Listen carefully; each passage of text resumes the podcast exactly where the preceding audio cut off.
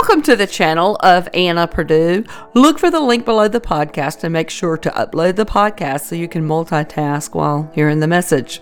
And you can also look for the link, and um, once you open it up, you can scroll over and select your favorite platform Apple, Spotify, or Google, and just look for the channel Anna Perdue. A huge shout out to Mark C., Judith T., Beverly C., Hugh R., Walter M., Neil and Lisa H., and Nancy S for your donations to the channel. And if you are able and interested in helping this channel, you can do so by clicking the donation link found on my website at annaperdue.com. In 2010, in the wake of the 2008 financial crisis, the Rockefeller Foundation, one of our major philanthropic organs convened in what is called a scenario planning exercise named Lockstep 2010, where future events that we may or may not be planning are gamed.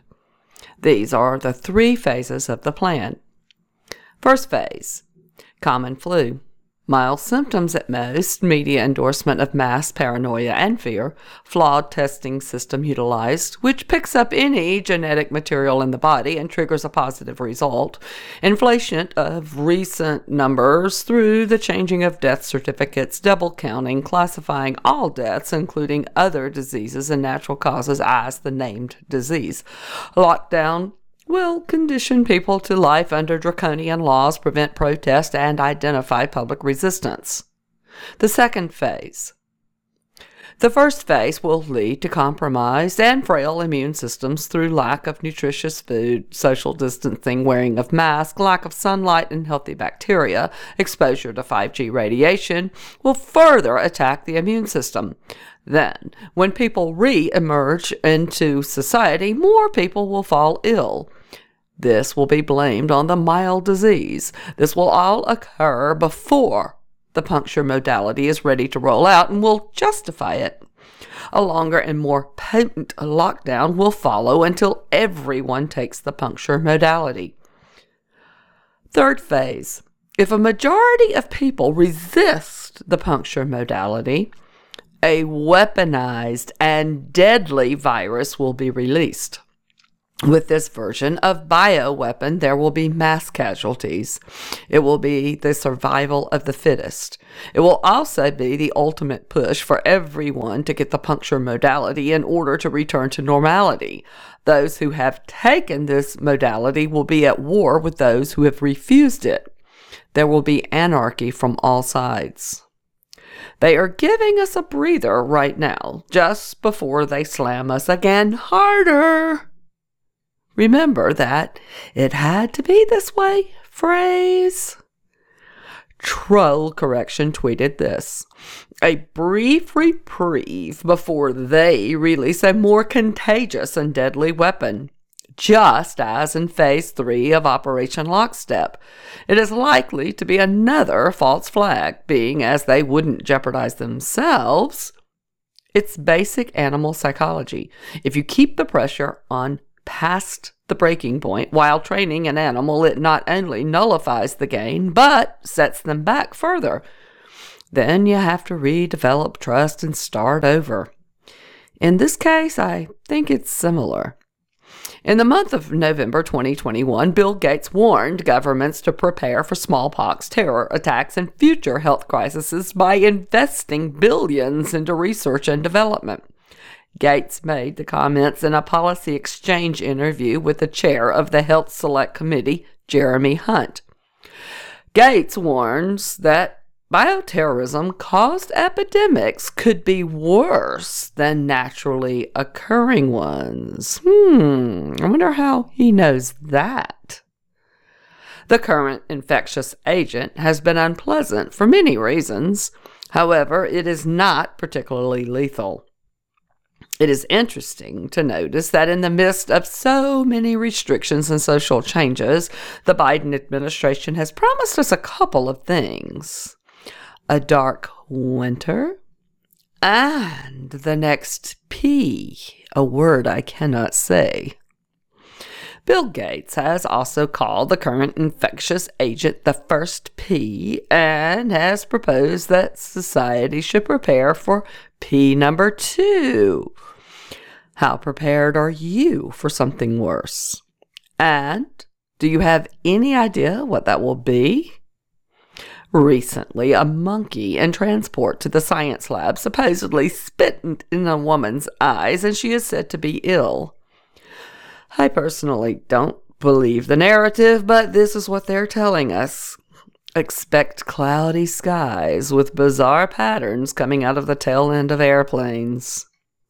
So, I present a likely candidate for the next infectious agent smallpox. Check out this timeline. June 2001. The Center for Strategic and International Studies, along with Johns Hopkins and ANSER, A-N-S-E-R, simulated a widespread smallpox bioterrorist attack in the U.S. called Dark Winter. Note the name. They did this simulation in spite of the fact that smallpox was considered eradicated from the world as of 1980. January 2005, Atlantic Storm, a bioterrorism war game, was held in Washington, D.C. In this scenario, smallpox was released in Los Angeles, New York City, and five other world cities. September 2007, the FDA approved a new smallpox modality due to their concern of potential fatality rates of above 25%. Remember, this mild one we just surpassed was less than 1%. This modality for the smallpox has not been without adverse side effects in our military. July 2014 or uh, 2014. Six vials of smallpox were discovered in a cardboard box at the National Institute of Health. And this was a startling surprise as the only samples thought to exist were held in two locations the U.S. Center for Disease Control and Russia's Vector Institute. November 2014. Bill Gates funded the development of antiviral Brin Codefovir to treat Ebola. The same drug was later approved in June 2021 to treat smallpox. March 2017. David Evans, a professor at University of Alberta, Canada, synthesized an extinct horsepox virus similar to smallpox in his lab. This proved the concept that smallpox could be recreated for minimal cost by either state or non state actors without access to existing smallpox disease samples. October 2017. John Hopkins Center for Health Security completed a SPARS medical crisis 2025 to 2028 scenario. July 2018, the FDA approved antiviral tecovirimat, also known as TPOXX, for the treatment of smallpox. September 2018, contracts were signed to provide and maintain a supply of 1.7 million courses of TPOXX in the U.S. national stockpile. Another round of contracts was signed on September the 3rd, 2019. And in that same month and year, the FDA approved a live puncture modality against smallpox and monkeypox. June 2020. $32 million was allotted to supply TPOXX to the U.S. Health and Human Services. June 2021 the FDA approved Brincidofovir for the treatment of smallpox. This drug development was funded by Bill Gates and Wellcome Trust in 2014. September 2021, Eric Lander, Biden's science advisor and director of the Office of Science and Technology, stated in an interview the next health crisis will likely be substantially different than this latest bout, and so the U.S. government must prepare now to deal with any future viral threat. The White House subsequently released a 27 page paper outlining the expectation that health crises will occur with increasing frequency and severity. How do they know this? October 2021. President Biden signed an executive order detailing federal control over the national defense stockpile. November 2021. Bill Gates warned of a possible smallpox bioterrorist attack, such as at 10 United States airports. Yes, 10 U.S. airports. And finally, November 2021, several vials of smallpox were discovered at an unsecured Merck lab in Pennsylvania. The CDC took possession of this alarming cache and later stated that the vials only contained the viral materials used to make the smallpox modality and not the virulent virus itself. But what about that loose monkey who spit in the lady's eyes? Brace yourself, folks. Yet there is still another vicious bioweapon lurking in the darkness. The mad scientists are chomping at the bits to release this thing. Gates Gavi Institute published an article in April of 2021 titled The Next Fear Marburg. Also, Gates funded media have parroted the same story with numerous mainstream media articles highlighting an upcoming threat of Marburg infections in recent months, referencing the World Health Organization's directives. Marburg is a relatively rare hemorrhagic fever, much like Ebola was first described in 1967. There have only been a total of 376 related deaths and only 16 deaths since 2005.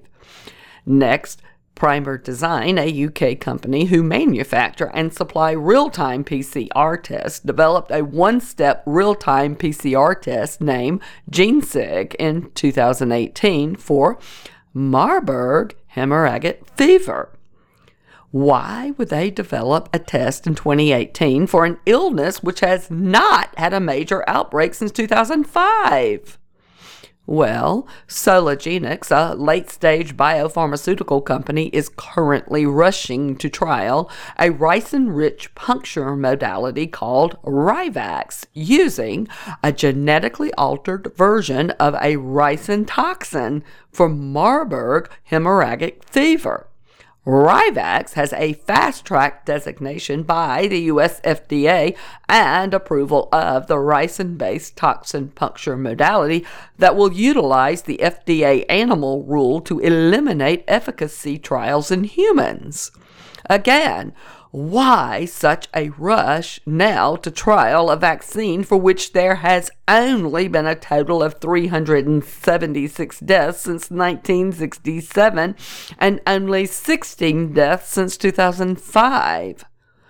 The main component of the Rivax modality is ricin. Ricin is a lectin and a highly potent toxin produced in the seeds of the castor oil plant. Ricin is very toxic if inhaled, injected, or, or ingested. It acts as a toxin by inhibiting protein synthesis.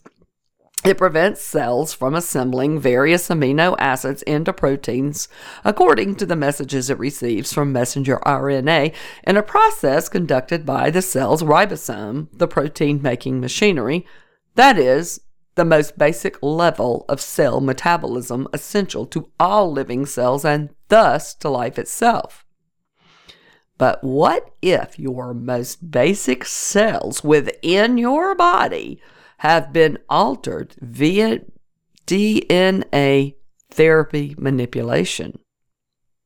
To date, 9.95 billion modalities of DNA therapy manipulation have been exercised on a global level. Klaus Schwab said this in an interview with Charlie Rose in 2015. The difference of this fourth industrial revolution is it doesn't change what you are doing, it changes you. If you take the genetic editing. But how in the world did Schwab envision the masses being willing to make such change? In a 1984 NIH training video, Tony Fauci said it was very simple. You take an infectious agent and you introduce it to a population. And as for the useless eaters, they have a plan for that too. A good death? There is a documentary titled The Quiet Euthanization of Elderly and Terminally Ill UK Citizens Using Morphine and Midazolam. Eugenics under the guise of a mild bioweapon. In a new and original film from Iconic Media, we hear the heartbreaking stories from people who lost loved ones to fatal doses of morphine and midazolam. Each year, tens of thousands of elderlies and terminally ill patients are quietly euthanized in NHS facilities, in hospitals, care homes, and hospices, behind closed doors their deaths are hastened in what appears to be a caring and humane way. But how has this practice of euthanasia, illegal in the UK and carrying a life prison sentence, become so widespread and acceptable? And why are people who are nowhere near the end of their lives being given killer cocktails of drugs that are used in the many U.S. states for executions? This is the solution for the elderly the dark forces refer to as useless eaters. Now, for the youngest of the dark forces useless eaters, there is the shocking revelation in hidden puncture modality studies that there is nearly 100% death rate among unborn children and pregnant women the fact that there are more and more reports from all over the world that pregnant women who have received the puncture modality lose their children or are born dead is common knowledge. A court force release of previously classified and highly sensitive PF and IZER documents in the US containing study results and information about the modalities. Remember, PF IZER requested a hold for the next 55 years and an exemption from the Freedom of Information Act by the FDA that got retracted. Now, the first details of these documents are gradually being published and they are shocking. They testify to unimaginable ruthlessness and conspiracy at the highest levels. Nearly all unborn children died after the modality was taken by their pregnant mothers. However, Jacob Rothschild called the current health crisis a distraction. He said it has nothing to do with the Fourth Industrial Revolution Great Reset transhumanism agenda. Then he went on to contradict himself and say, a manufactured crisis could accelerate the implementation of the conditions necessary to usher in the new global agenda unbeknownst to the public. Well, well, well. You can find out what the real agenda is by visiting the World Economic Forum channel on YouTube and watching the segment titled ESG Metrics for a Sustainable Future Davos Agenda 2022, published January the 20th, 2022. In this training session, they discuss their latest, greatest tyrannical plans for the world. The ESG metrics. Here's how ESG scores work. Very simple. Are you meeting the environmental, social, and governance standards that those in power deem are best for society? If not, then you become a risk and you are locked out. Bank of America CEO Brian Moynihan explains at Davos how they are reaching out to thousands of companies around the world to influence them to embed ESG metrics into their businesses. So far, 140 companies are on board. Why are they doing this? Meanwhile, it seems the mad scientists are creating a virtual prison for the surviving humans. Big Brother has risen to the occasion. Meta is slated to launch a massive new supercomputer. Facebook's parent company is looking to power up on its data processing by launching one of the world's most powerful supercomputers. Meta says the tech will process images and videos 20 times faster than its current systems. The AI research supercluster, as is known, will become the fastest AI computer in the world within months. Ready to have your privacy shattered at 20 times the speed? Elon Musk, now Zuckerberg. Do you notice how suddenly they all jump into the super AI computer research? I say they're all part of the super AI that is controlling the world. Revelation 17:12 says this And the ten horns that you saw are ten kings who have not yet received royal power, but they are to receive authority as kings for one hour together with the beast. Wow, we see how seemingly true these verses have become. World's ten richest men have more than doubled their fortunes from 500 billion euros to 1.1 trillion euros during the last two years of the world's sickness, according to the report. Oxfam found the men's wealth increased at an average rate of 1 billion euros per day. Among the 10 world's 10 richest men are Elon Musk, Mark Zuckerberg, and Jeff Bezos. Oxfam said the billionaire's wealth rose more during the last two years than it did the previous 14 years. Forbes lists these men as Elon Musk, Bernard Arnault, Jeff Bezos, Bill Gates, Larry Ellison, Larry Page, Mark Zuckerberg, Warren Buffett, Sergey Brin, and Mukesh Ambani. On January 25th, the Biden administration withdrew its modality and testing regulation aimed at large businesses following the Supreme Court's decision to block the rule earlier this month. The U.S. Department of Labor's Occupational Safety and Health Administration said it will be re- withdrawing the mandates and testing emergency temporary standard for businesses with 100 or more employees, according to the agency's website. All this unfolding amid a backdrop of the White House withdrawing all tyrannical regulations.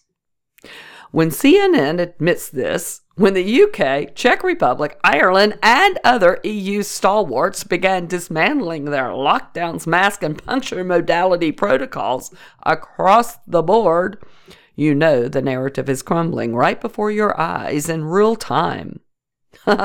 or is it really? Or are we shifting into the third phase of the Rockefeller thinning of the herd, falling right into lockstep 2010? All of which begs the question just what is going on in Pennsylvania and why?